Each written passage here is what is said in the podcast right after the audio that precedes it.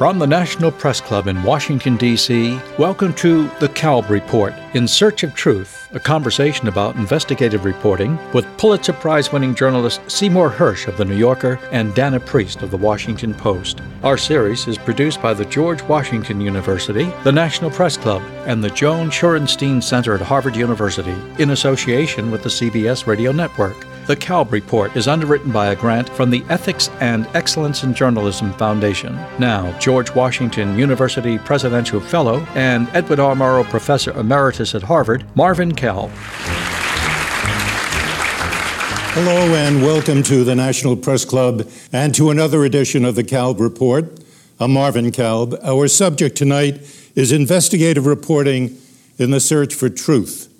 Our guests are Dana Priest of the Washington Post and Seymour Hersh of the New Yorker magazine. Dana Priest has been with the Washington Post for 22 years, working now as an investigative reporter. Seven of those years, she covered the Pentagon, three years, the investigative beat. Priest covered the invasion of Panama in 1989, Iraq in 1990, the Kosovo War in 1999, and in the last three years, she has won the Pulitzer Prize twice and just about every other prize as well, especially for two stories. First, the way the CIA operates secret prisons overseas, and second, the shockingly poor treatment of veterans at the Walter Reed Army Medical Center. Our other guest tonight, Seymour Hersh, wrote his first New Yorker piece in 1971, and since 1993 has been a regular contributor to the New Yorker magazine. He too has won just about every journalism prize there is, including a Pulitzer for International Reporting in 1970 for his expose of the My Lai massacre and cover up during the Vietnam War. In many articles and books over the years, he has broken many stories about President Kennedy, about Henry Kissinger, about the CIA, and most recently, about the Abu Ghraib prison scandal in Iraq. I think it's fair to say that when the history of investigative reporting is written, these two reporters will have chapters all to themselves. So, welcome to you both. Seymour Hersh, you got into this business of investigative reporting during the Vietnam War, long before Dana Priest even was a journalist, and even before Bob Woodward and Carl Bernstein broke the Watergate story. You're one of the trailblazers. So, first of all, help us understand what is the difference between investigative reporting and reporting? Well, in a pure world, there isn't any. I mean, every reporter should feel they're, they're an investigative reporter and not a stenographer. But the, the practical reality is you need time, you need money to go and take a story. What, what I see happening often in the press uh, today and always is I see very wonderful stories that are published that are basically tips. They're just the be- beginning of something big. So, in a daily newspaper, often you don't have the time, as I say, or the resources to do, you can't get free. I have the luxury, and I've had it all my journalistic career, even at the Associated Press, of being able to spend time and take what is a good story and try and make it better. And uh, to me, the critical thing is the commitment of publishers and editors to this kind of work. And uh, I, I assure you, there's an awful lot of very, very good reporters that can do it. It's just the paucity is not in the skill of the reporters, in the, in the financial resources. Hmm. Dana Priest, in your judgment, what are the special ingredients of investigative reporting? Uh, patience, which is something that's uh, not come easy to me. Uh, I was a beat reporter for many years and sort of lived on the daily uh, coverage. And even when there were scoops, which I took great uh, joy in, in scooping the competition, you know, there was always the other track that was harder to get to, and that's the longer term uh, project. And it does, it takes patience, but it also takes listening, something that is in short supply uh, these days when so many of us are on television asked to talk about either our own stories or somebody else's stories. I feel like got to go back to that basic because when you listen to somebody, you really listen to somebody, you can learn so much about what they say, about what they don't say, their body language, leads they're giving you that you might not it might not be apparent unless you're really listening to them. So mm-hmm. I, I really have Uh, I tell myself all the time when I interview people, okay, just listen. And finally, putting, I don't know, I think I think I have my brain is organized in a certain way where little teeny scraps go into different file cabinets almost, and those scraps sit there until other scraps come along and somehow make their way into the same file cabinet, and eventually they become the string for uh, maybe not a whole story, but maybe a paragraph in a story or a trend that will someday become a story. There also that that quality, isn't there, of expose? You're breaking something big that's going to shock people making other people look bad. If you really want to get into psychologically, maybe my, you know, maybe my whole thing is to make others look bad so I look better. Who knows? You know, I don't, I, I don't explore it psychologically, the desire. But I will tell you, uh, when I first got the My Lai story, this incredible story about the mass murder of 500 or 50 so, sort of people, uh, I, some lawyer's office in Salt Lake City. And I'd been critical of the Vietnam War. I'd been reporting on it for the Associated Press and worked for Senator McCarthy in the campaign. He was a speechwriter and press secretary when he ran against Johnson on the war. So I was against the war, but when I first saw the documents that made it clear it was a hell of a story, it wasn't, oh my God, this is going to hurt the war effort. It was fame, fortune, and glory. Absolutely. It's just, you know, that Dana said the notion of scoops. It's, it's, that's also part of it. It's the idea that you know, you do want a, it's stories. Abe Rosenthal. But you want to make you want to make you want to make the government look bad. No, it's just getting a story. Have you ever done a scoop that makes the government look good? Uh, I would generally say, since I've been a serious reporter, that the presidents of the United States have been much more damaging to national security than any of us in the press. I would venture that but but I did work for uh, Abe Rosenthal, who you knew, a, a, wonderful editor, Abe Rosenthal, who just passed away, who always thought I was much a little bit too left for him. He used to, but he loved stories. He used to come and pat me in my head. How's my little commie today? What have you got for me?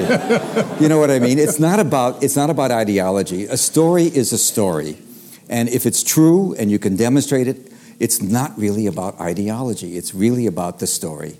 And unfortunately, because of we've had one bad war after another bad war and because I think of the lack of leadership and the lack of morality in our leadership, the, the good stories are stories like Dana's most recent story about Walter Reed, the notion of letting, here's a president that talks so much about the men and women in, in, in the services and letting that happen, letting that scandal happen right under our noses. And so that's all, that's, it's, it's, it's such a great way to spend a life. Danny once said that there are many ways for anybody to get into a career. So, how did you get into yours? Um, it took a while. I wasn't sure what I wanted to do, but I've always been uh, nosy and curious and um, bored easily. So when I finally did get into journalism at the old age of 26, which a lot of my colleagues had already been in the uh, career for six years, seven years, um, it just it just took. Uh, and part of it was to constantly uh, never know what you were going to be doing next and to be in worlds that you would never otherwise put yourself in, whether it's uh, covered a coal miner strike in West Virginia and you're down in the coal mine, or I've spent a lot of time with troops and generals overseas uh, watching actually all male units mainly, the Special Operations Forces some the four star commanders. So that's a world that um, I would never have chosen for my career path, but I also wouldn't ever just find myself there. And and being able to be in that world and be easily accepted, being able at a point, and I don't mean politically or anything like that. I mean being able to be a fly on the wall. It's one kind of reporting, just to immerse yourself there so that they forget about you. In fact, when I was traveling with uh, some of the four star generals, I did a series on once, which I considered investigated, even though it's not, um, you know, uncovering hypocrisy, which is my favorite sort of investigation. But it uncovered this powerful, um, the power of the military in a, in a time when people weren't really paying attention to that they forgot they so forgot that i was there that when and they were all men and they were changing they had to change from one uniform to the next um, and as we were descending the aide yells out uniform change and they all just started stripping because they forgot i was there and the aide had to grab me and you know bring me up to the cabin But I really like that because you you learn.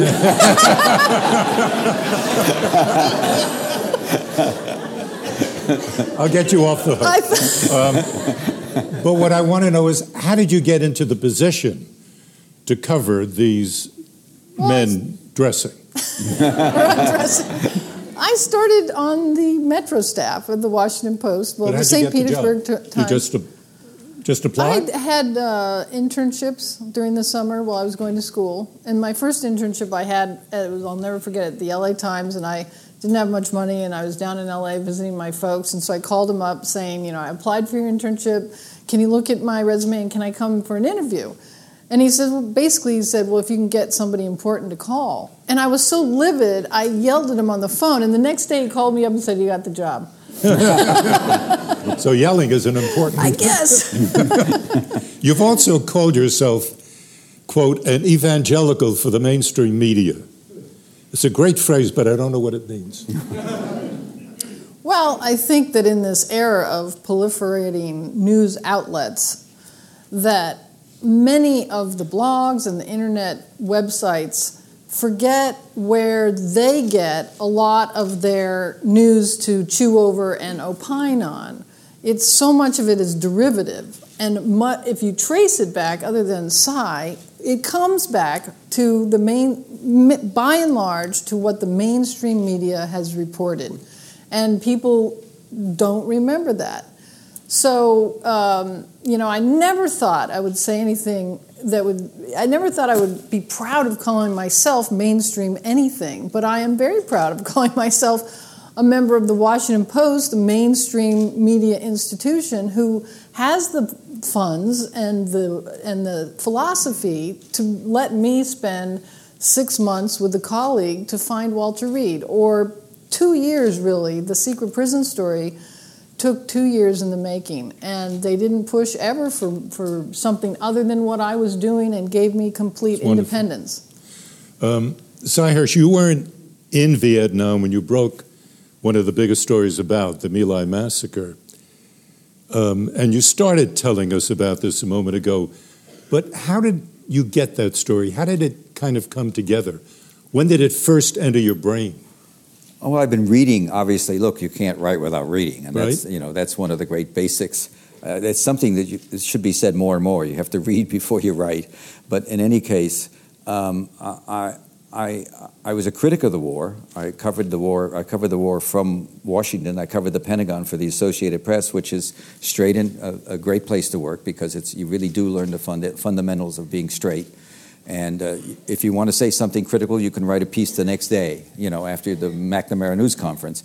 Um, and so I got a sense of the violence there. I got a sense because those the violence days, the violence in, in, no, violence in, in the uh, one thing about America is it's General Motors goes to war. We, we go to war with our guns uh, blazing. We, you know, we, we, we don't we um, if there's any comment you have to make um, about overwhelming force is that often in the kind of wars we're in now, in Afghanistan, et cetera, the kind of force we use uh, sometimes is counterproductive. In other words, uh, I would make the argument about Afghanistan that uh, uh, the idea of going after the Taliban was a great idea, but many people, in, particularly in the southern part of Afghanistan, are more frightened of us than they are of the Taliban because of the violence. I would make that case. It's a case people in the government have made to me.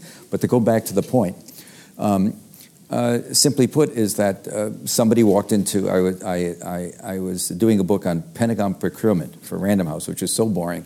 And somebody walked into my office one day, I had an office in, in this building. Uh, for 90 bucks a month, um, way back. And uh, somebody walked in with, with just, uh, he'd heard he was a lawyer, and he was a lawyer involved in defending um, uh, GIs who were AWOL, who didn't want to fight, resistors, draft resistors, etc. And he'd heard from a group of soldiers about this massacre. The basic facts he had were wrong. He had it as an infantryman killing 75 people somewhere. Every, it was an officer, it was a different base, it was many more people. But from there, you just began to go. And since I'd been in Washington so long, uh, I actually went to the old, very Mendel Rivers, he's now long dead, the former very conservative uh, uh, congressman, chairman of the Armed Service, House Armed Services Committee from uh, South Carolina. There's no way the Army wouldn't tell him anything bad, and they had told his people about it.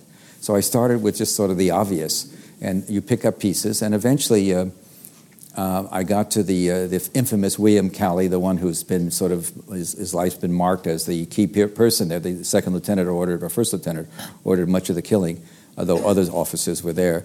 And I just, you just did what we, what, what we all do. You just, once you get it, you, you get your teeth in it and you go.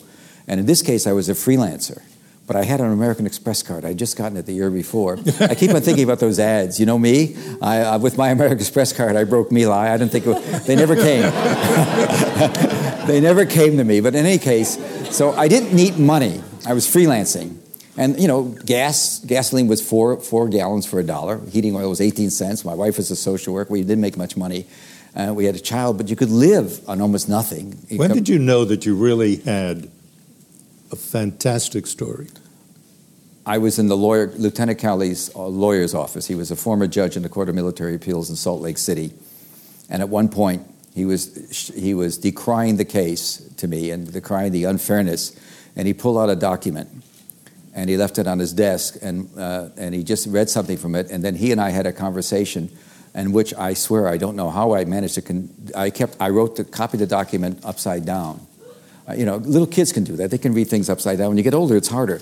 And so I was just word by word, but I was having a conversation with him. I don't know about what. And I copied enough of it to know that there was a formal charge made. And then I went and found Calley. Once I, once I knew there was a charge made, I knew I could get to Calley if I could find him. And I found him. It's, it took a day and a half to find him in one base. I went door to door, basically. But I found him, and, and then he talked. And so there we go. What's, what's interesting to me is that if you had been based in Vietnam, you probably would not have been able to get that story because you would have been focusing on the day's story, the battle, casualties, that sort of thing. So, in a way, being away from where the war was actually being fought gave you an opportunity to dig under. And also, you're, you're, so right because the other point was it had taken place a year and a half before. Most soldiers did two year tours and they were back home. The perpetrators, by and large, 80 or 90 percent of them were back home. If they weren't home, they were certainly out of Vietnam in another base. You could find them. So it was, it was a, a domestic story, although it's hard so to believe. interesting. Yeah, well, it was just there. You're listening to the Kalb Report on the CBS Radio Network. Dana, when you were doing the CIA secret prison story, if I'm not mistaken, the internet played a very large role in launching your investigation.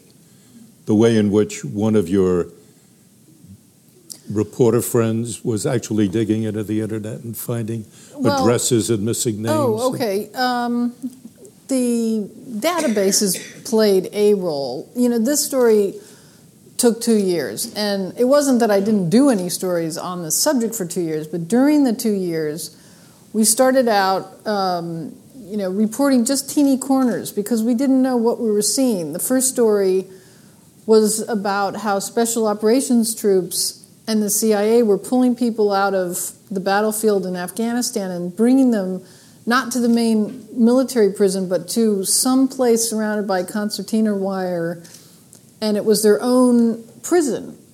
And that led to the idea that not everyone was being held by the military, that they were being held by the CIA. And then we found out that, that uh, they were treating them in a certain way using stress and duress techniques. So now we know the agency is holding people, they're using stress and duress techniques that the military you know, was not supposed to be using. It just started begging a lot of questions where where are where are the CIA keeping people? I mean, we knew that they were leading the counterterrorism operations. How were they transporting people? And I think what you're referring to is a, um, a suspected terrorist was picked up in an Indonesian airport, and an Indonesian paper wrote about it. They didn't know exactly what they were seeing, but they saw a man who was hooded, picked up by Americans in the far corner of an airport.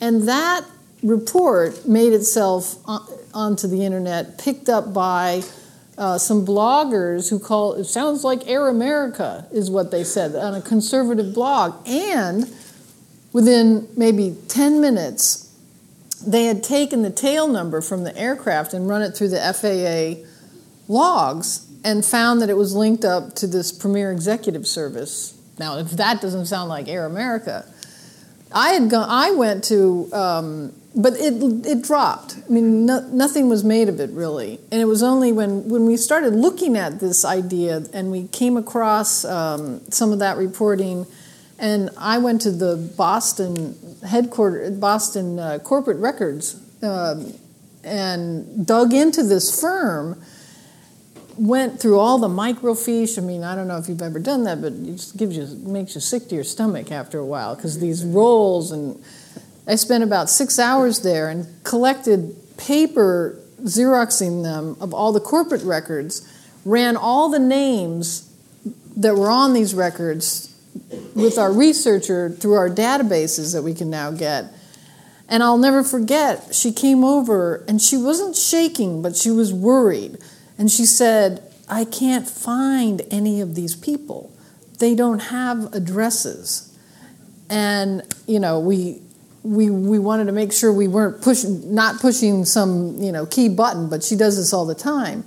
And in fact, what we had found was, and when she kept searching, all these people were linked to five mailboxes, P.O. boxes in Northern Virginia.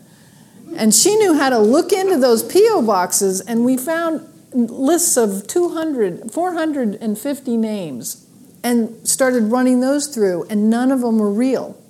So at that point, we made a, a schema for this, and we brought it to the agency, or we tried to bring it to the agency. We said, okay, and with sources, now I was using my human sources to say, you know, what am I seeing here? Can you help me piece this world together?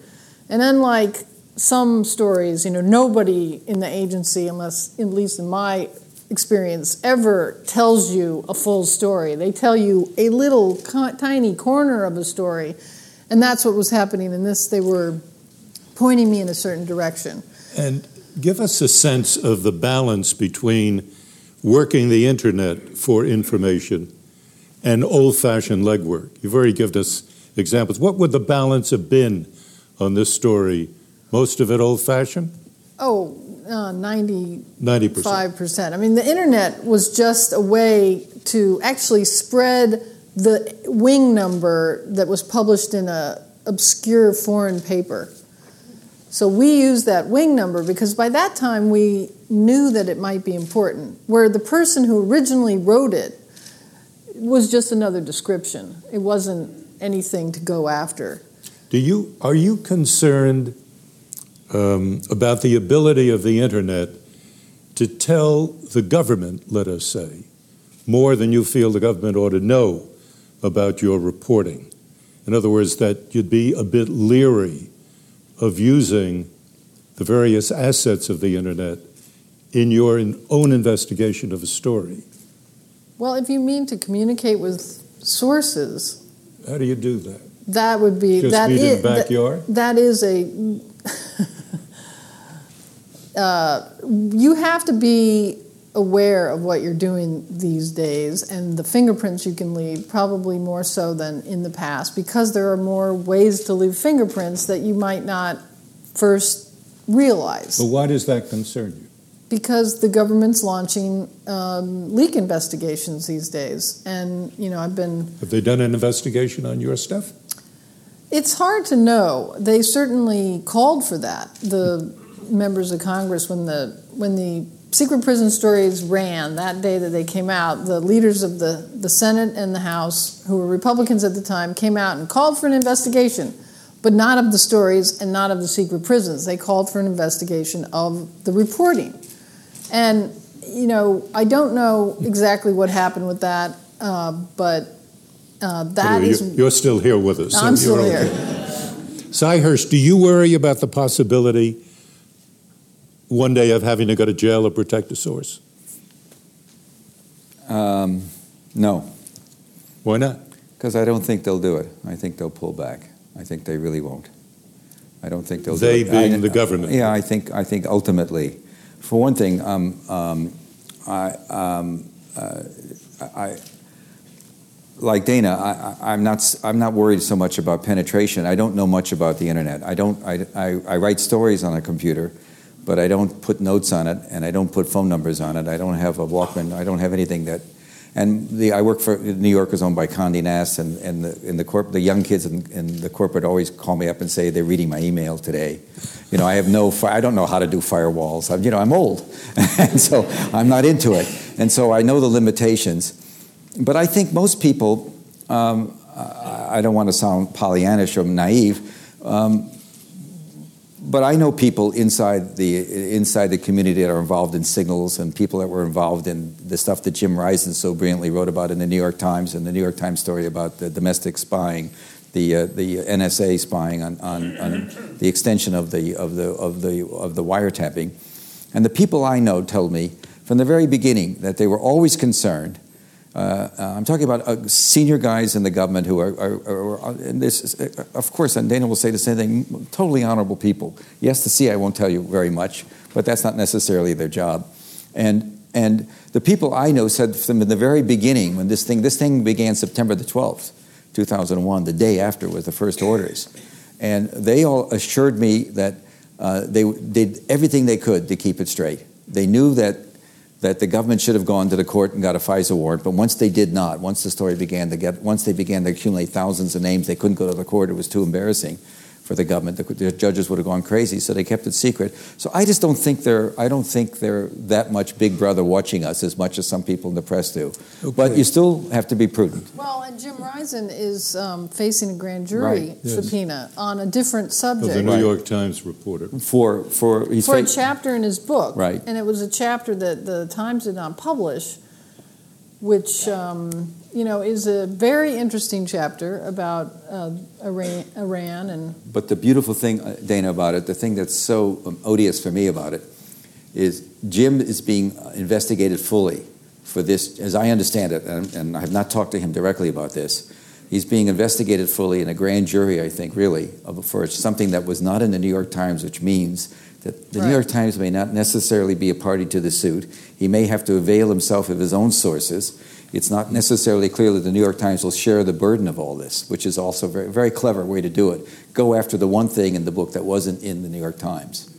I'd like to take um, a moment now just to remind our radio and television audiences that this is the Kalb Report. I'm Marvin Kalb. My guests tonight are Dana Priest of the Washington Post and Seymour Hersh of the New Yorker, and we're discussing investigative reporting. The two of you deal in secrets all the time. And I'm, I'm wondering what guidelines exist in your own mind, because I'm sure each of you does it in you in your own way.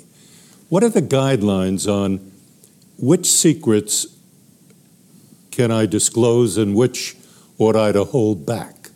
Dana, what do you think? Well, first of all, I take all that very seriously, and so do my editors, so that when you're faced with something that sounds newsworthy, like the secret prisons is a good, good example, we did not publish the names of the countries involved because um, the government came to us the president at some point and you know asked that we not but that's not good enough. I mean then made the case and this is what ruled the day with Len Downie, our executive editor, is that the, the two things. One is that those countries might be targeted because the prisons were holding the high value targets, um, KSM and those sorts.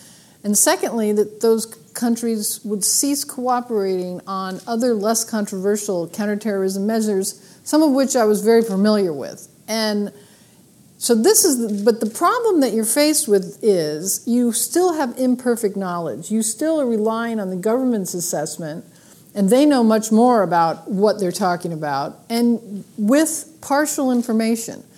So in this case, and they won't often give you a lot more information upon which to make your decision. And the Constitution says that we get to make the final decision, that the press is not censored and uh, prior censorship, and so you know Len Downie got to make that decision. And what we decided was to use um, Eastern Europe and not the particular countries. Why? Because Eastern Europe, coming out of the Cold War experience, was trying to live under the rule of law, something that we as a country are supposed to promote. And yet, our government, the CIA, had made side agreements, not just that were illegal in those countries, but side agreements with the intelligence services that were trying to usurp power from the normal political process ever since they were under Soviet domination. Hmm. So it seemed like a sort of triple whammy on what we're supposed to stand for. No, that, that's extremely interesting. Um, Sy, do you think that there are secrets that shouldn't be reported? It's. I'm a basically. I, I love. I, I, hate and love editors. Um, I, you know, I basically most editors. I always say uh, are mice training to be rats. That's the way I always look at them. But editors sometimes are very important. Sometimes, and so usually I throw it at them. This call.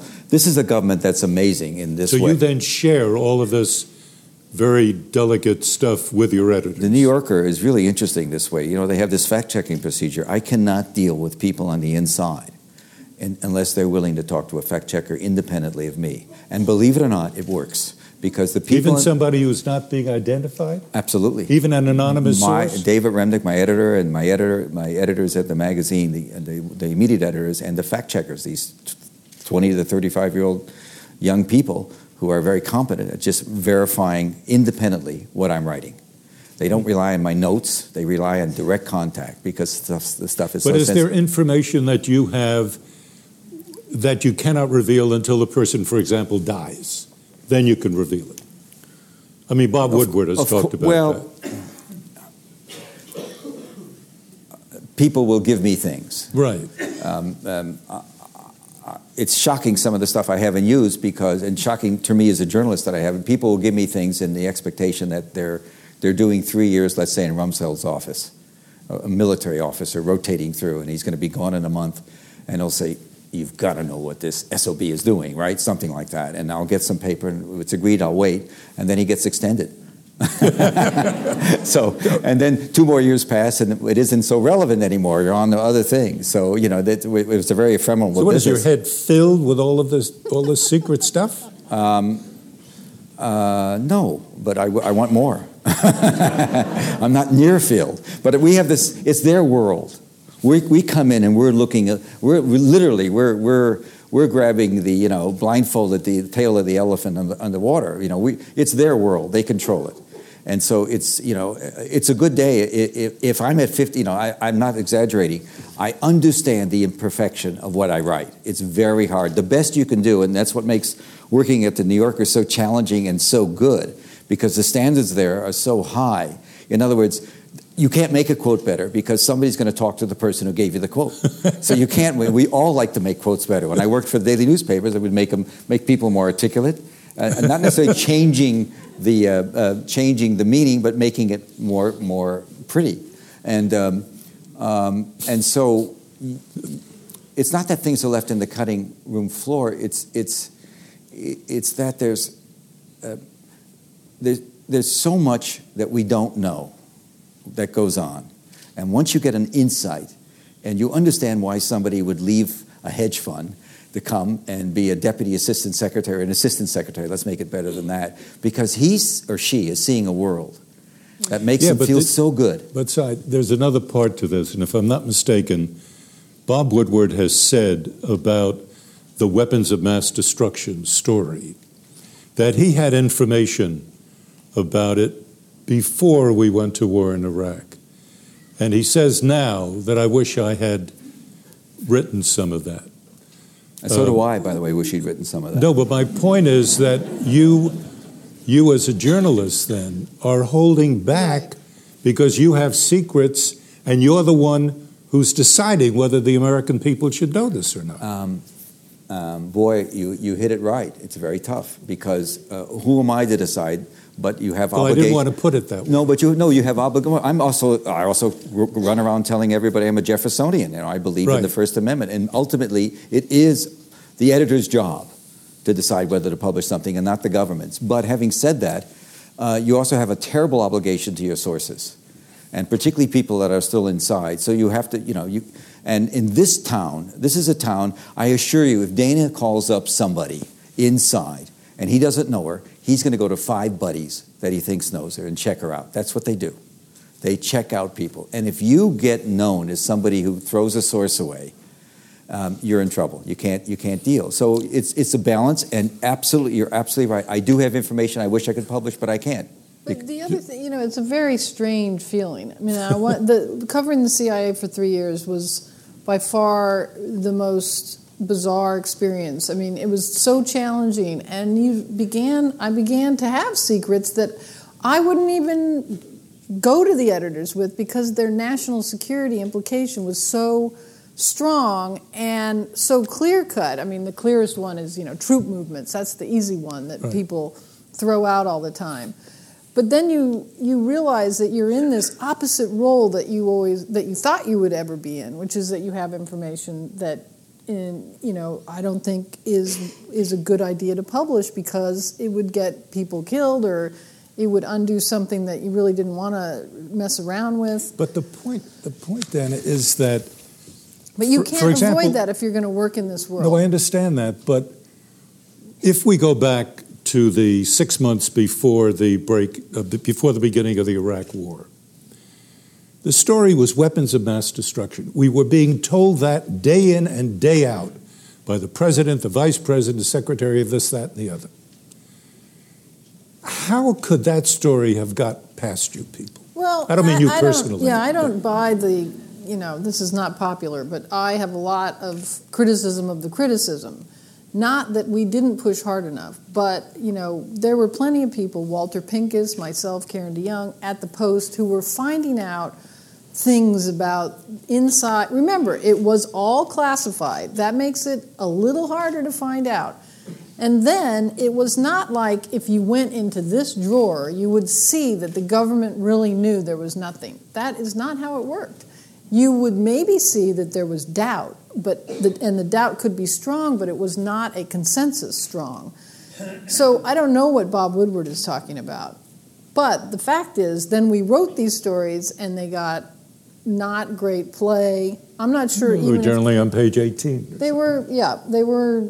Some of them weren't. Some of them were on the front page. But back then, there, I don't know if they would have made a difference had they all been on the front page. No, but that's not the point.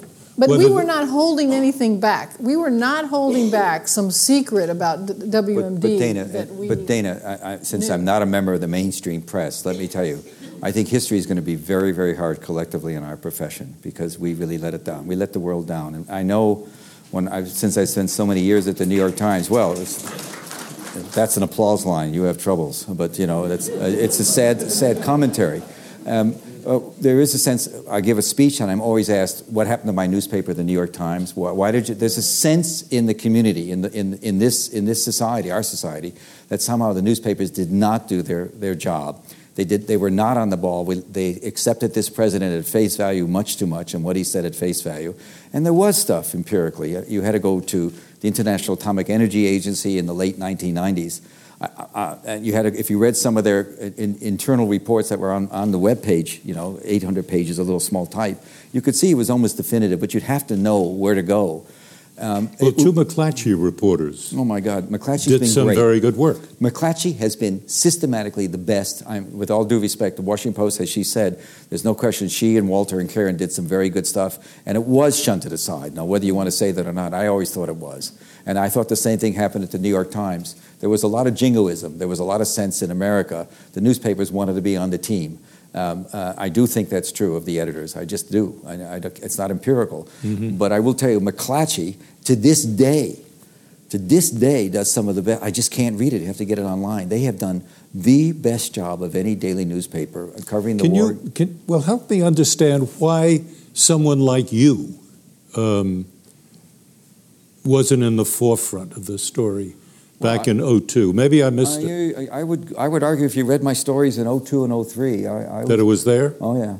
I Good. was very, very skeptical, very, very skeptical of the intelligence process. I wrote a story very early called Stovepiping about how the intelligence right. was being jammed through without being vetted. And I, I was quickly um, on Chalabi's case. So I, uh, I, you know, I can go to sleep. You feel good about it. I don't have to count, you know, little burned and maimed uh, Iraqi children.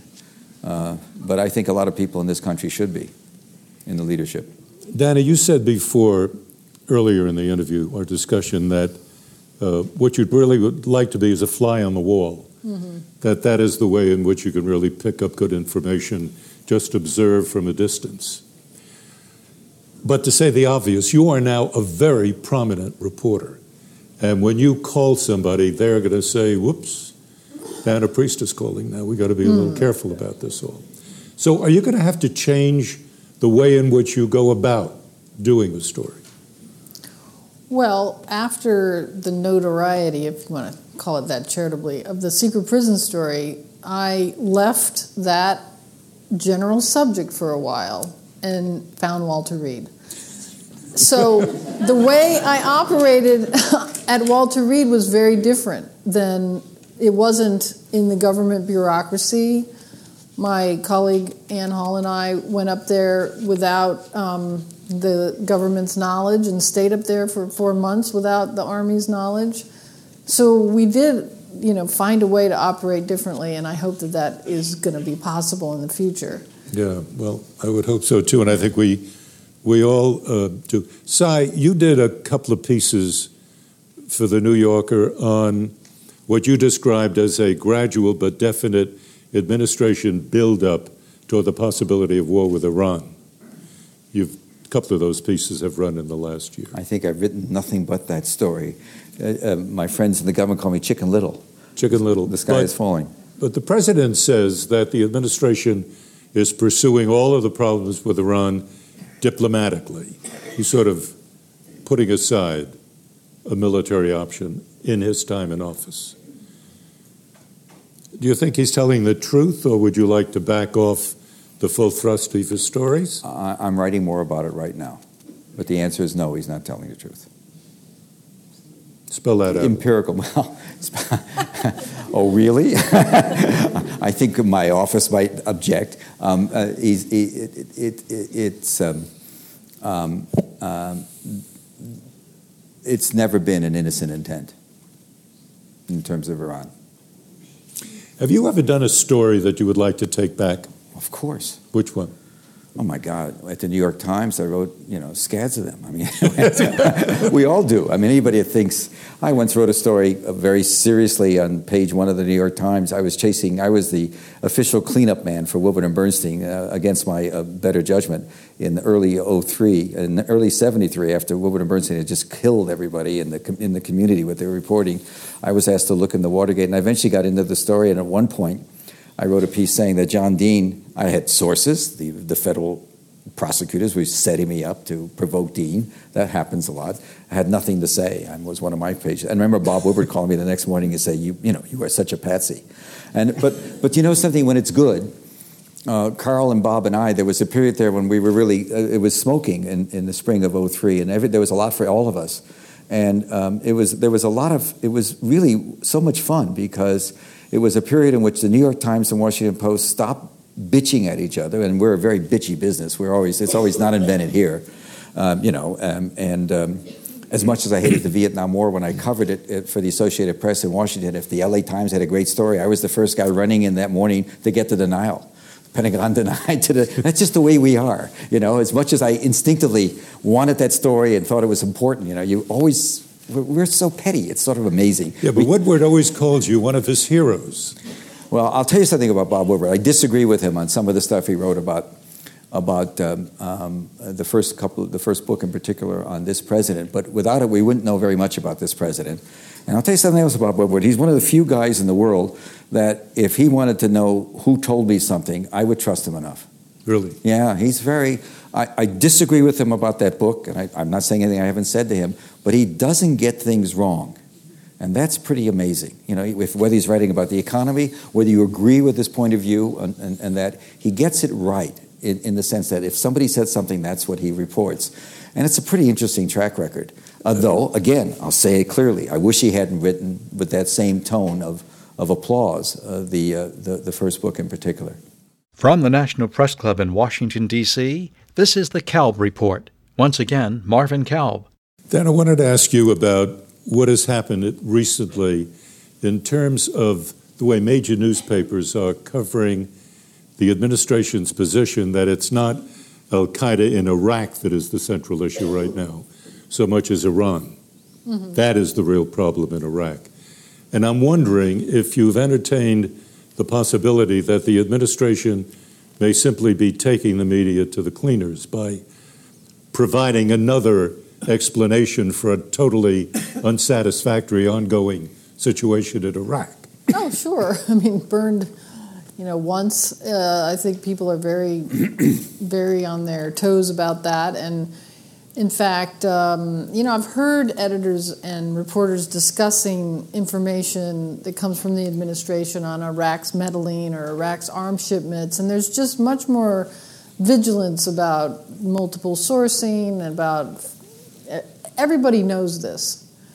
That's not to say that Iran is not a major player in, in Iraq. It's just that we are constantly assessing the sources of the information, probably doing a better job getting non governmental sources of information, or at least non US governmental uh, sources, just for that very reason that you're implying. Are you working right now on a big story?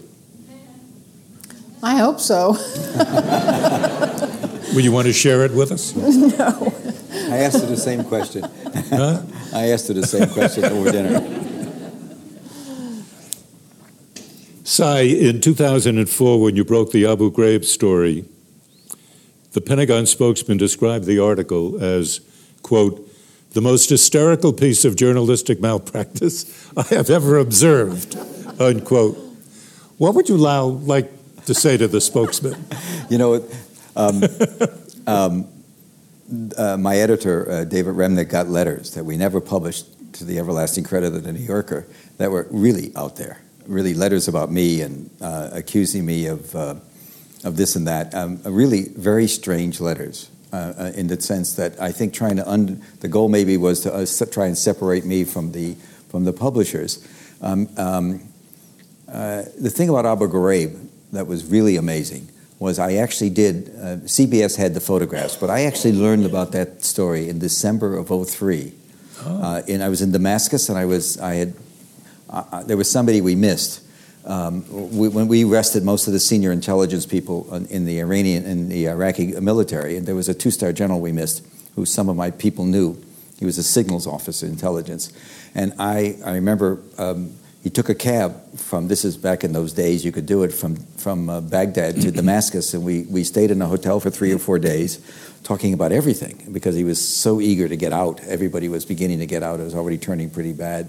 And he told me one day in the midst of my debriefing um, he told me that things at this prison were so bad.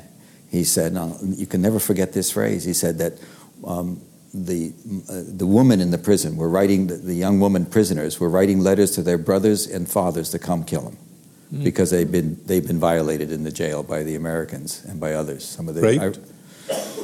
um, sodomized, too. I mean, pretty horrible stuff. And, um, um, and there is another level to what happened that um, I, I, hinted at. I did a story recently about the General Antonio Taguba, who investigated and lost his career mm-hmm. for his integrity and he, uh, we had a line in there that was that nobody quite picked up on. He, he talked about it. It was a, there was another level to it, but that isn't the point. The point is, so you know something, and um, and you know, and you're able to track it. You know, there's somebody looking at it, and um, and then you hear about the photographs, and it took photographs. There was no way I was going to write that story based on what an Iraqi general told. You didn't get the photographs. CBS did. Uh, no, I, CBS learned about them first um, but they didn't pull the trigger, and uh, I, I, then got them. Was it was it the um, broadcasting of the story by CBS that opened the door for the New Yorker to run the story? No, no. The other way? Absolutely. What happened is um, I had the. Uh, well, it's just a fact, so I'll just tell it. Um, I had the uh, the photographs and the report, and um, I'm not being noble, but I, Mary Mapes was her name, was the producer for CBS 60 Minutes on the show. And I remember calling her one Saturday at home in Texas. She lived in Texas. And I said they had not run it twice because of inter- intervention from the, uh, the, at one point the chairman of the Joint Chiefs, uh, General Myers, had called directly to I guess to Rather, Dan Rather, and said don't run it. And I told her um, uh, it, it's I, I, I sound self-serving, but I did say to her, if you don't do it next week, you're in trouble because we're going to do it. I said, so you have a week, do it. Because I thought it would be, you know. No, so wait a minute. I actually told them over over some protest from people in the, the New Yorker, I told them, "You, I have the story and I have the photographs, and so you better not not run it." because I always thought if 60 Minutes were to run him, and then the New Yorker would publish the internal report, bam, bam. You know, uh, the New Yorker publishing some photographs is fine, but the network publishing those photographs, and then I had the report, which I knew they didn't have. So, so I just you were waiting. You were waiting for them to publish you before bet. you would publish. You bet. Even though you had the photos. I had the photos, but there were two things going. One, of course, um, um, uh, again, it's self-serving. They had done a lot of work on the story and it isn't dog always dog eat dog. And um, just and the point being, also in my in my own theory about it was, I'm better off with them doing the photographs and getting it going, and then bam with this report. The report was devastating. Antonio Taguba had been born in the Philippines. He was five foot three or 120 pounds when he joined the military. He made it from a, a, a Filipino second lieutenant out of a States University in Idaho made it to two star general, was going to be a three, and they, they say nobody was. He was on mm. track to be a mm. three, and gave it up for the truth. Gave it up. And so one, I just want to be clear. The American people learned about it first on CBS. CBS. On 60 Minutes, they and had a Wednesday. show. immediately. They had a Wednesday show, and, right. and they had they had actually done an immense amount of work and been stopped. And so the idea, my idea, my thought was that um, let them do the photographs. right. I remember talking to my editors about it, and there was some question about it, but it would turn out to be exactly the, I mean, what a thing to do because then the report comes, and then it's just bang, bang. And then you're not caught up in a debate is it right or is it wrong? Okay. Dana, you've said that the Walter Reed story, this caught my attention, got you angry. Mm-hmm. And you, you felt a visceral, strong right. visceral reaction, and you spoke before about hypocrisy. And this reeked of government hypocrisy. But in a sense, that, that's not my image of you. I see you as this very cool, mm-hmm. detached journalist. But you can get emotional about a story. Well, I, you know, that story really got to me from the minute I started interviewing people. And I remember sitting alone with a couple in a restaurant, and they were telling me these things that were just, you couldn't fathom that the bureaucracy was being so cruel to them and it was uh, you know, I had to try to fight back tears to ask them questions because, like many people that I met on that story, they were so struggling with their physical and their mental wounds, and you could see that right before their face. But then, on top of it, was this injustice that just seemed it, it was you know to say it crudely too good to check is what we might say you know in the newsroom but it wasn't uh, it wasn't false, it was all true. But I knew that my strength is not in writing about, you know, I, is not in the power of that story is in both the emotions in their lives and in the injustice in the system. And I found Anne Hull, who does write about people's lives. So the combination, which is what I suggest to anybody who wants to do investigative reporting, is both a more you know, she used to say, you know, you have the hammer, bring over the hammer when we're trying to write the nut graph that says, you know, puts this all together and puts it in a context. So I looked at the system and how it worked and how it abused people. And she looked at, I mean, we both did both things, but then that was her concentration was the actual how it affected the human lives and the human interaction between the people who are trying to get better. And I really think it's that combination that made it a powerful piece. We've only got um, two minutes left, so I want to just go to my final questions now. And the first is that given all the problems currently facing the business of journalism, do you think 10, 20 years down the road there's going to be investigative reporting? Sy? Oh, I always think there's going to be investigative reporting. I, I, would like to get rid of 70% of the world's editors. That would help a lot because uh, they, you know, they're. but they a, protect you. The good ones do. The others are, are always worried about stories. There's always a, a, percentage of people in every newsroom who say, "Why do we want to take a chance on this?" There always is, and so. Um, that's very troubling to me. And I, I, saw, I worked at the New York Times. There were wonderful editors there who supported, and there are other ones who just simply thought it was just uh, idiotic to be taking chances. And so you have that. Yes, there'll always be investigative reporting, and there'll always be newspapers. I, I don't know why everybody worries about it. We have to figure out what we're doing a little better, but it's not going anyplace. We, they really, what we do, and you know, the thing about the series they did, let me just say this. They got the hell out of the way of the story, which is another important thing to do. You gotta let the story, you get the F out of the way of the story. Let the story tell itself. You don't have to sell it. And they did that in that series, and that's why it was so effective. As, as we say in this business, you got 30 seconds. what is the principal bit of advice that you'd like to pass on to all of the journalism students? Well, you know, it is to, to go for investigative reporting because all the other stuff, or a lot of it, everyone else is doing it. And so if you're going to differentiate yourself and your newspaper or whatever outlet you're with, it is going to be in the realm of investigations. It's a independent, individualistic driven type of enterprise, and usually your competition is not going after exactly the same thing. Um, I am really sorry that our time is up. I mean, I've only got to ask about half the questions that I had set aside for you. I want to thank our really wonderful audience, been um, taken with our conversation, and and our two splendid, splendid journalists. God bless you both. It's absolutely terrific. And finally, to all of you out there in radio and television land, if you care about a free press and a free society, support people like this. I'm Marvin Kalb. Good night and good luck.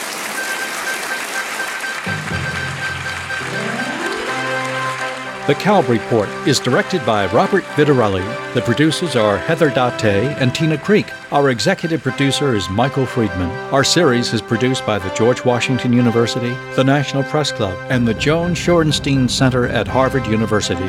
The Kalb Report is underwritten by a grant from the Ethics and Excellence in Journalism Foundation. For more information about the Kalb Report, please visit kalb.gwu.edu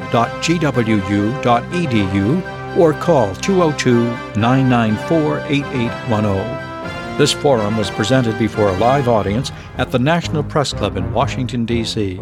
The Kalb Report is produced in association with the CBS Radio Network.